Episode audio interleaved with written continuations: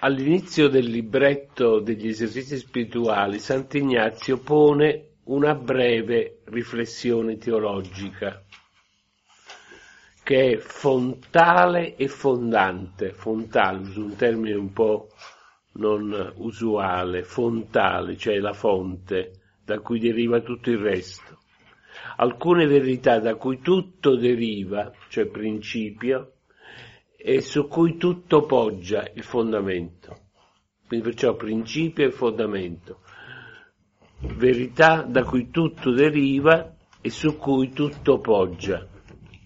Il principio e fondamento presenta alcune verità con cui è sempre necessario confrontarsi perché sono veramente alla base del cammino degli esercizi e anche della nostra vita cristiana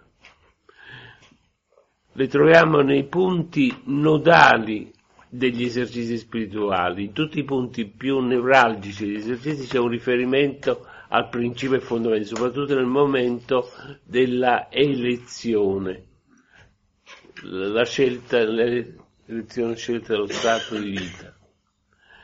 Riflettere sul principio e fondamento abbiamo ritenuto che sia, benvenuto, una necessaria premessa al cammino che vogliamo svolgere, questo cammino di comprensione e di crescita nell'arte del discernimento.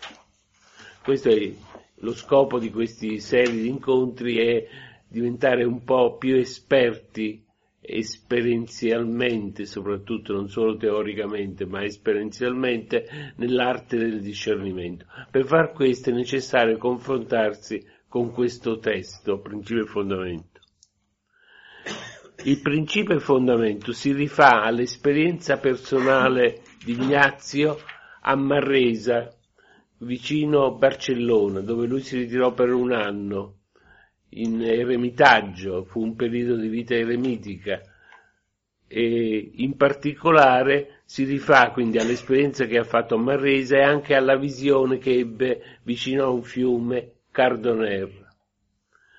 Tuttavia la sua formulazione definitiva di questo principio e fondamento avviene dopo gli studi a Parigi, dove lui studiò dopo essere stato ad Alcalá, a Salamanca e poi si recò in, a Parigi, alla Sorbona, dove conobbe Francesco Saverio, San Pietro Favre, e altri primi compagni che poi costituiscono il nucleo della compagnia. Ben presto Ignazio si rese conto che l'esercitante, che così chiama colui che fa gli esercizi, doveva dedicare un tempo alla preghiera del principio e fondamento. All'inizio non si rese conto che era importante pregare anche un po' il testo, assimilarlo nella preghiera, non soltanto rifletterci sopra. E, e quindi perché era necessario entrare nelle disposizioni richieste per fare gli esercizi spirituali. Quindi all'inizio chi fa il mese ignaziano, ma qualunque nostro ritiro ignaziano, esercizi spirituali anche di, di 5 giorni, 8 giorni, partiamo sempre da questo testo chiaramente nella sua traduzione biblica, poi magari dando anche il testo concreto di Ignazio, perché si può tradurre, come vedremo, eh, le parti di questo, di questo principio fondamento in tante meditazioni bibliche eh, centrate sulla parola di Dio. Per cui io un, darò uno sguardo generale a tutto il testo oggi, in particolare fermandomi sulla prima affermazione. Ma appunto non vuole essere una lunga relazione, poi vi darò anche alla fine il foglio che sintetizza le cose che dirò. Allora incomincia così. L'uomo è creato per lodare, riverire, servire Dio nostro Signore e mediante questo salvare la propria anima. Nel testo che avete tra le mani c'è anche la, il testo originale in castigliano di Ignazio. El hombre es criado para alabar, hacer reverencia y servir a Dios nuestro Señor, y mediante esto salvar su anima. A prima vista ci troviamo di fronte a un testo il cui centro sembra essere l'uomo, perché inizia proprio l'uomo. Tuttavia si tratta di un testo di antropologia che definirei trascendente. Si tratta cioè di una concezione della vita il cui centro non è l'uomo ma Dio. L'uomo ha la sua dignità, la sua regalità nel creato, come vedremo dopo, ma il centro della sua vita e della sua esistenza è Dio. Potremmo dire che afferma in maniera molto chiara Ignazio Loyola il primato di Dio, il primato dell'assoluto di Dio. Dio, che poi altri come Teresa d'Avila, solo Dios basta, no? Queste affermazioni nette, decise. E non è mai dato per scontato che nella nostra vita di credenti, di preti, Dio sia al primo posto, il centro della nostra vita. Lo diamo così talvolta per scontato che rischiamo di metterlo in secondo ordine. L'uomo è creato per amore in Cristo Gesù. Si riceve dunque come dono dell'amore di Dio, è dono proprio un, eh, dice il prefazio della preghiera eucaristica quarta, hai creato l'universo, per, hai dato origine all'universo per effondere il tuo amore su tutte le creature e allitare degli splendori della tua gloria. Quindi l'atto creazionale è un atto d'amore per cui noi ci riceviamo come dono di Dio, dono dell'amore di Dio, per cui l'uomo porta iscritto in sé la chiamata vocazione all'amore e al servizio di Dio. Se l'uomo è creato per amore, porta iscritto in sé questa vocazione, questa chiamata all'amore di Dio all'amore e al servizio di Dio e nell'amore a Dio la chiamata all'amore del prossimo, perché sono inscindibili il primo e il secondo comandamento. Dio non sta solo all'inizio della sua esistenza, ma è anche il fine ultimo dell'uomo. Quindi la creazione è un evento vocazionale. La prima vocazione è questa, la vocazione dell'uomo è legata al fatto stesso di esistere. La vocazione è il progetto di Dio, il sogno del cuore di Dio. La vita dell'uomo è una chiamata a lodare, a riverire e servire Dio nostro Signore. Questi sono i termini per Ignazio, lodare, riverire e servire Dio. Per questo è stato creato e in questo sta la sua salvezza e la sua suprema realizzazione e felicità. È interessante, dice, l'uomo è creato per lodare, riverire e servire Dio e mediante questo, se c'entra il bersaglio in Dio, lo loda, lo serve e fa riverenza a Lui, mediante questo salva se stesso, si realizza trova la felicità. Quindi notate già che non, non è esatto dire di per sé che il fine mio è la mia piena realizzazione, perché diventa egocentrico il discorso. Il, il, discorso va centrato su Dio. Raggiungendo il fine, io raggiungo anche la mia pienezza, come conseguenza ineliminabile. Forse una breve parola, che cos'è la lode? Lodare è un sentimento di viva gratitudine verso Dio, autore di ogni bene. E troviamo, la troviamo nei salmi, no? Espressa la lode continua. Almeno in tutti i salmi, gli inni e anche i, i salmi di ringraziamento. È un sentimento di viva gratitudine per Dio. Ecco, questo questo stupore di fronte alle meraviglie che lui compie, che fa scaturire un grazie, no? una lode. Sei grande, mio Dio. Benedici, Signore, anima mia. Signore mio Dio, quanto sei grande. Eccetera, eccetera. La riverenza, questo fare riverenza, questo riverire, è, una, è un atteggiamento fatto di premurosa attenzione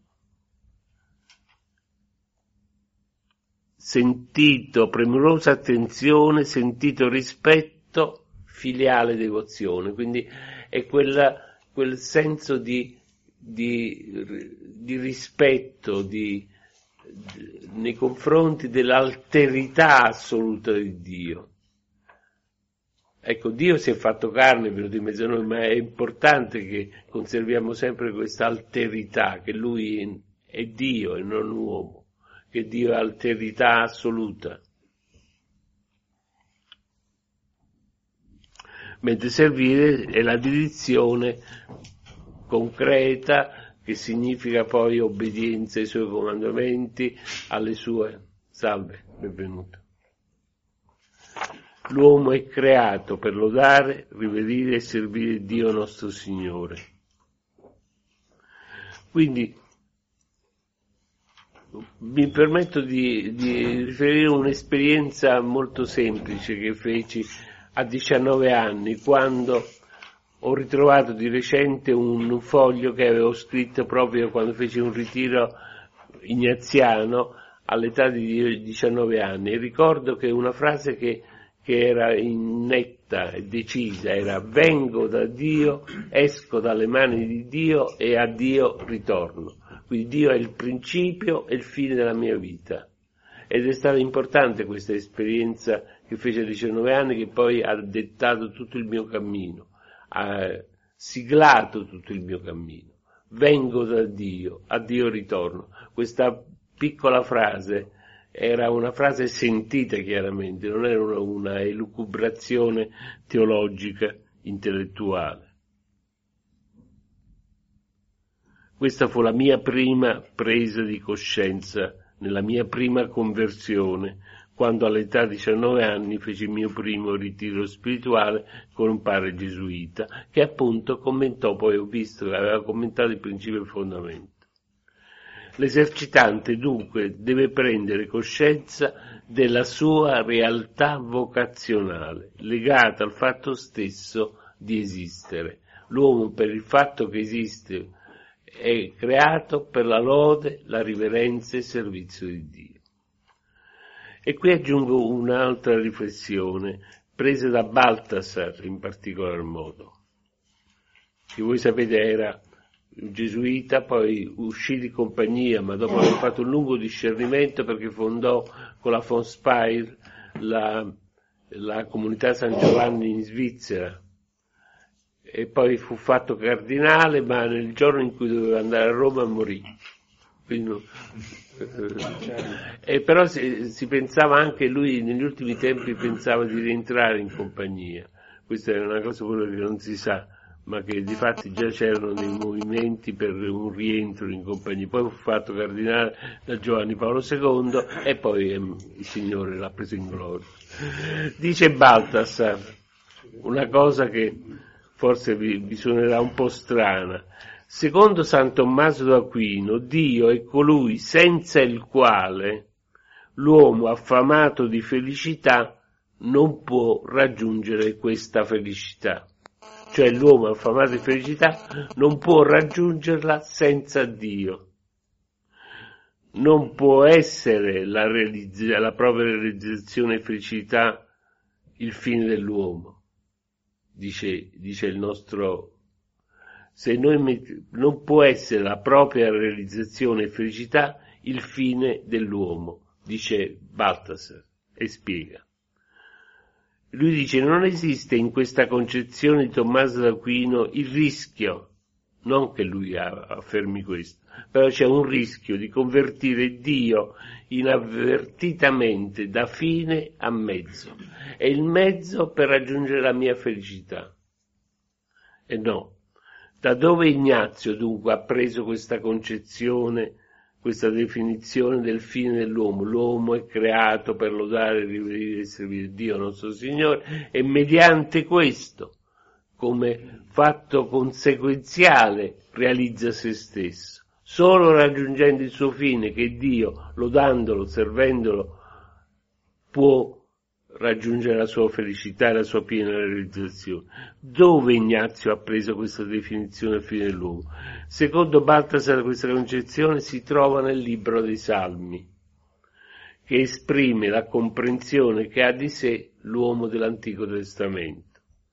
L'uomo vive per la lode di Dio, innanzitutto, e per la riverenza e servizio di Dio. Questo appare chiaramente, dice lui, nei Salmi ma Israele continua a lodare, continua a riverire, continua a servire Dio, anche se non ha alcuna prospettiva di esistenza accanto a Dio dopo la morte. Noi sappiamo che i salmi sono ancora in una prospettiva in cui c'è lo Sheol, questo mondo in cui non si vive, quasi una nullificazione dell'essere dopo la morte o un condurre una vita che non è vita. Tant'è vero che il salmista dice non mi far morire perché non posso più lodarti. Quindi i salmi, perché nel secondo secolo, noi sappiamo, dal secondo secolo a.C. in poi, dal tempo dei Maccabei, che comincia con chiarezza ad aprirsi una, una strada su, riguardo alla risurrezione dei morti, a una vita oltre la morte. Così il libro della Sapienza, che probabilmente fu scritto nel primo secolo Cristo, in cui c'è una chiara affermazione di una vita oltre la morte, così nel libro dei Maccabei. Ma nei Salmi non c'è questa concezione. Per cui Israele, però, Israele continua a lodare e a riverire e a servire Dio, anche se non c'è questa prospettiva oltre la morte. Quindi questo significa che la sua lode, la sua riverenza e servizio di Dio deve essere puro, disinteressato, gratuito. Cioè Dio si loda per Dio stesso, non per quello che mi dà. Se Dio vuole essere per il suo popolo, io sono con voi, io sono per voi, con quanta maggiore ragione il popolo dovrebbe essere solo per Dio. Il popolo di Israele deve essere per Dio, perché Dio è per il popolo, per lui, si è compromesso con lui. Il principio e fondamento, secondo Baltasar, solo una volta, e lo vedremo, in un breve inciso e come di passaggio, parla della salvezza e felicità dell'uomo, mediante questo salvare la propria anima. Infatti solo lì all'inizio parla di questo, mediante questo salvare la propria anima. E le altre cose, la seconda frase pure importante, e le altre cose sulla faccia della terra sono create per l'uomo e perché lo aiutino a conseguire il fine per cui è creato. Ne segue che l'uomo tanto deve usare di esse quanto lo aiutano per il suo fine e tanto deve liberarsene quanto glielo impediscono. Le creature sono poste a disposizione dell'uomo perché in esse e attraverso esse, a partire dalla sua libertà, egli possa lodare, riverire e servire il Signore e così possa realizzarsi e raggiungere la sua felicità. Le creature dunque sono poste a sua disposizione perché in esse possa lodare Dio, possa servire Dio.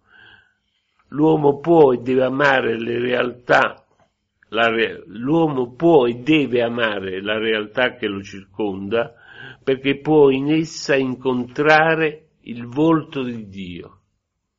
Amerà le creature in Dio e ciò gli permetterà di amare Dio in esse. Infatti una frase tipica di Ignazio è amare Dio in tutte le cose e tutte le cose in Dio. Amare Dio in tutte le cose e tutte le cose in Dio. Ne segue, qual è la conseguenza? Che l'uomo deve, deve usarle tanto quanto, il tanto quanto ignaziano tanto quanto lo aiutano a raggiungere il suo fine, che è la lode, la riverenza e il servizio di Dio, e deve invece liberarsene tanto quanto glielo impediscono. Ma per far questo, e allora veniamo all'altra frase, per la quale è perciò necessario renderci liberi, dice qui. Però abbatte bene che dietro la parola liberi dice farci indifferenti, c'è il concetto di indifferenza ignaziana. Però è giusto tradurre liberi, la libertà interiore di fronte alle cose. Ma il testo dice, è perciò necessario renderci indifferenti rispetto a tutte le cose create, in tutto quello che è lasciato al nostro libero arbitrio e non gli è proibito, in modo che da parte nostra non vogliamo più salute che malattia, ricchezza che povertà, onore che disonore, vita lunga che breve e così via in tutto il resto. E qui veniamo un po' sul tema della indifferenza ignaziana, che è molto importante. Che cos'è questa indifferenza? Non si tratta in alcun modo di una tarassia stoica che cerca di negare il sentimento e l'affettività umana, giungendo a un equilibrio freddo nei confronti delle creature, della realtà. Si tratta invece dell'atteggiamento cristiano per mezzo del quale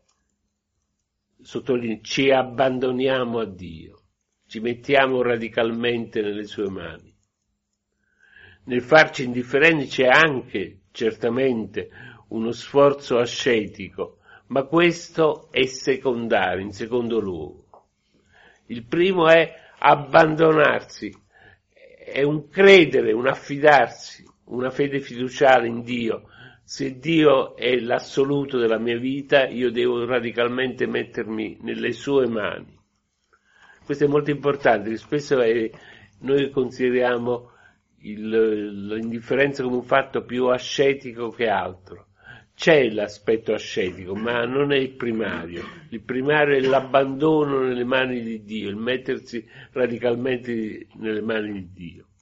Infatti nel direttorio degli esercizi che Ignazio di Loyola dettò al padre gesuita Vittoria, Ignazio dice che l'indifferenza è un porsi interamente nelle mani di Dio, averlo come unico assoluto in modo che amarlo con tutto il cuore, con tutta l'anima e con tutte le forze diventi un atteggiamento esistenziale. Quindi lui stesso dà questa definizione, Ignazio stesso, i direttori erano degli appunti che si davano a quelli che davano gli esercizi per meglio farli, quindi alcune tratte dall'esperienza concreta. Dando gli esercizi c'erano delle dei direttori che aiutavano colui che dava gli esercizi a farli meglio, a darli meglio.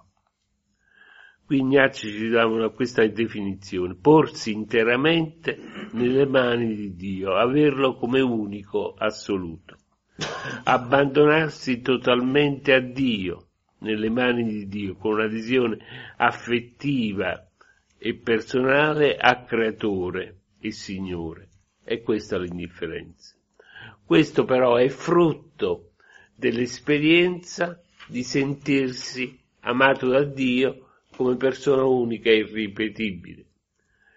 Se uno si sente amato da Dio, sente il suo amore e si sente dono di Dio proprio nella sua stessa esistenza, oltre che nella salvezza che ha ricevuto come dono, ma chiaramente si abbandona, noi abbiamo creduto all'amore che Dio ha per noi e quindi ci affidiamo a Lui totalmente e che Lui disponga di noi secondo la sua volontà. Pare a Rupe, che fu generale della compagnia, affermava che l'indifferenza è il modo tipicamente ignaziano di affermare l'assoluto di Dio e la relatività di tutto il resto diceva è semplicemente credere. Quindi allora capite perché il fatto ascetico c'è ma è secondario, perché la prima cosa è affidarsi, credere, una fede fiduciale in Dio, da cui ci si sente profondamente amati e salvati. in Cristo Gesù. In tal maniera, in modo che da parte nostra non vogliamo più salute che malattia, ricchezza che povertà, onore che disonore, vita lunga che breve. Ignazio, parlando dell'indifferenza, tocca quattro aspetti della vita umana. Ricchezza e povertà, i beni della terra. Salute e malattia, la vita fisica vita lunga e vita breve, vita e morte, onore e disonore che riguarda la mia relazione con gli altri. Si tratta cioè del rapporto con se stesso, con gli altri, con i beni della terra. L'uomo deve stare nell'indifferenza riguardo a questi ambiti per scegliere ciò che sia conforme alla volontà di Dio. Quindi l'uomo deve stare nell'indifferenza riguardo a questi ambiti, cioè deve essere indifferente, cioè deve essere libero interiormente, non disordinatamente e affettivamente già proiettato verso la ricchezza, la salute, la vita lunga, l'onore. Si tratta, deve essere equidistante da ricchezza e povertà salute e malattia, vita lunga e vita breve, onore e disonore. Come si può notare, l'indifferenza è strettamente collegata al discernimento e all'elezione. Perché? Perché se i nostri affetti sono disordinati, gli esercizi sono una, una terapia di di mettere ordine nella propria vita, nei propri affetti. Se i miei affetti sono disordinati, già sono catapultati in una direzione e certamente sono la comodità, il successo, e proprio ce lo portiamo dentro. Allora, chiaramente la mia scelta è già fatta, cioè non è possibile dire scelgo Dio, scelgo la sua volontà in quella determinata situazione, perché già di fatti sono proiettato in una direzione. Alcune volte, dice Ignazio, l'uomo prima decide di sposarsi e poi dice che vuole che Dio scenda a suo livello per fare la sua volontà e poi dice che è volontà di Dio. Potremmo anche dire, un uomo prima sceglie di diventare prete e poi dice che questa è volontà di Dio. Non è una tua decisione, è una risposta a una chiamata di Dio, chiaramente. Quindi il fine non può essere il matrimonio, il sacerdozio, il fine è Dio.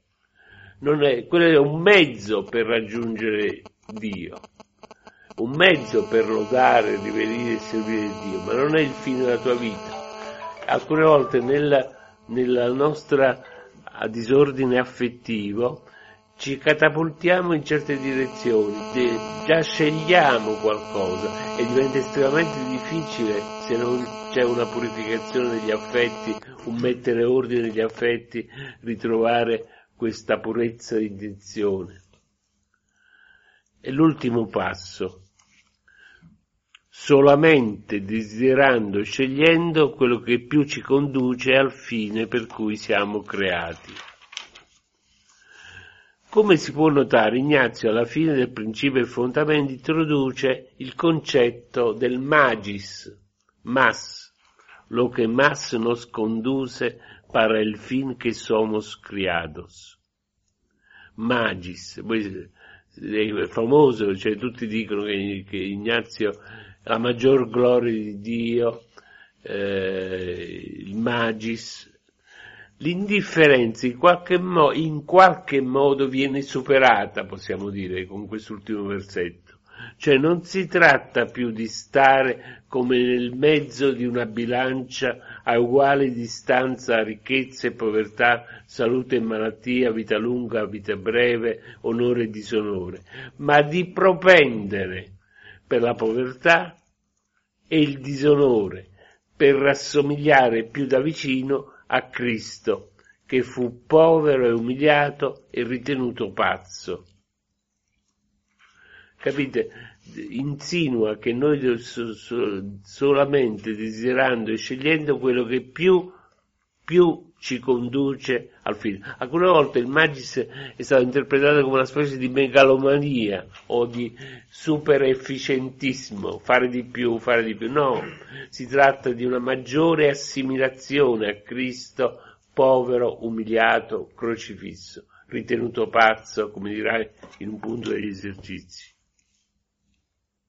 Il magis è nella linea dell'imitazione di Cristo a livello di disposizione spirituale personale, per scegliere ciò che Dio vuole per me, non basta l'equidistanza dell'indifferenza, ma è necessaria l'assimilazione a Cristo crocifisso. Infatti la, la seconda settimana di esercizi, la terza e la quarta, è tutto uno scorrere la vita di Gesù dalla nascita fino alla morte e risurrezione. Tutti i misteri della vita di Gesù proprio perché vuole che, che io ti conosca interna, interiormente, intimamente, per amarti e seguirti di più.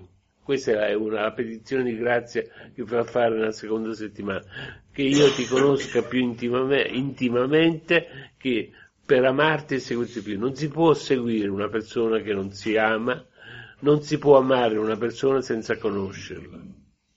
Per connaturalità con, con, con compromissione personale.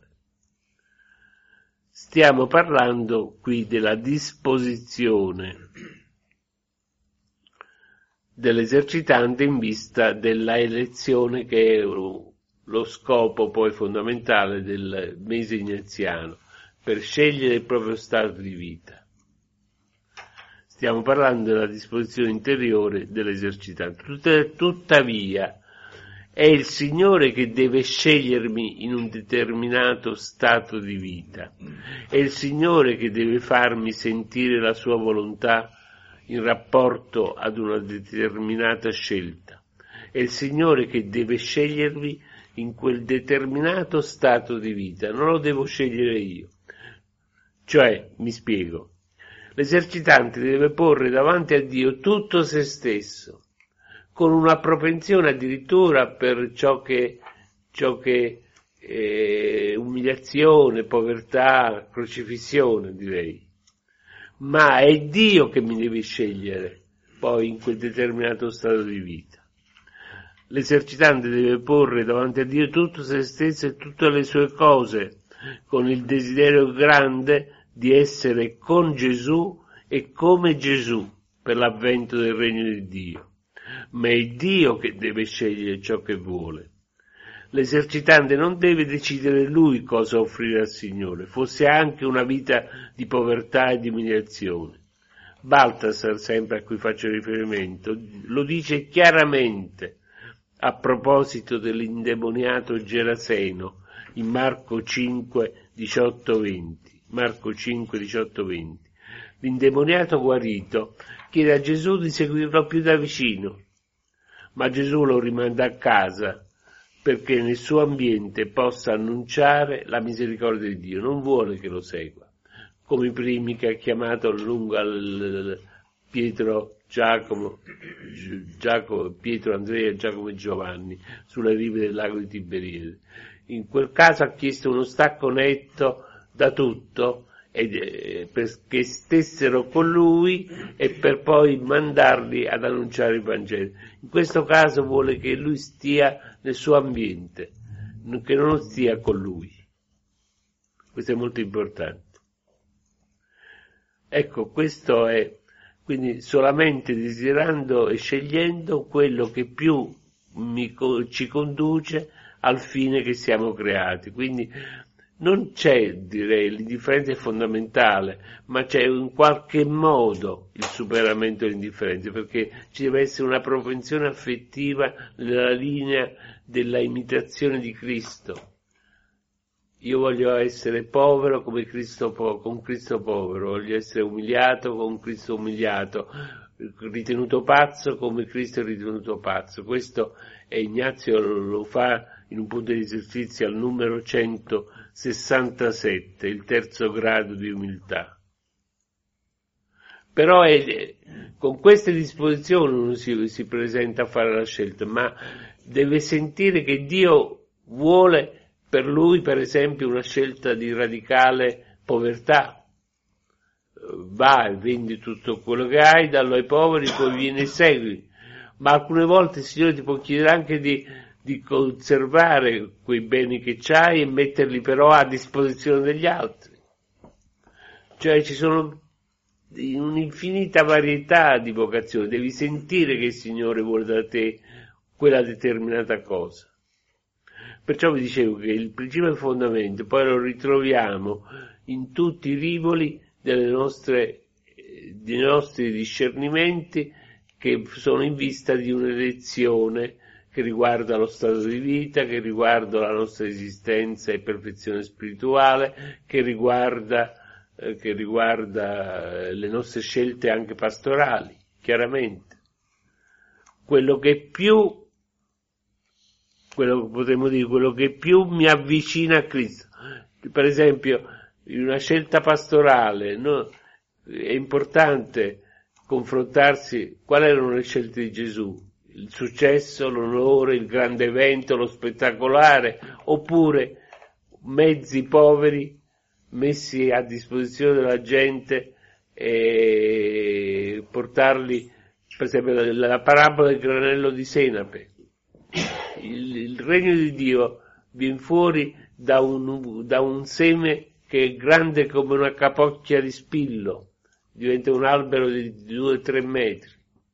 Quindi la povertà degli inizi e poi la grandezza finale di questo regno che si allarga a macchia d'olio intorno a noi. Quindi non una scelta dei mezzi potenti, mezzi che danno che fanno lo spettacolare, ma qualcosa che, che si insinua nelle libertà delle persone e che le attrae. Il principio fondamento è un testo di iniziazione a tutto il percorso degli esercizi e possiamo dire per quanto riguarda il nostro tema, e proprio, ci deve aiutare proprio a fare continuamente riferimento ad esso quando parliamo del discernimento in particolare e poi è la sintesi di tutto il processo degli esercizi. E possiamo dire l'ouverture di una sinfonia che già contiene tutti i temi degli esercizi, che poi svilupperà con un confronto con Cristo, con la sua parola, chiaramente.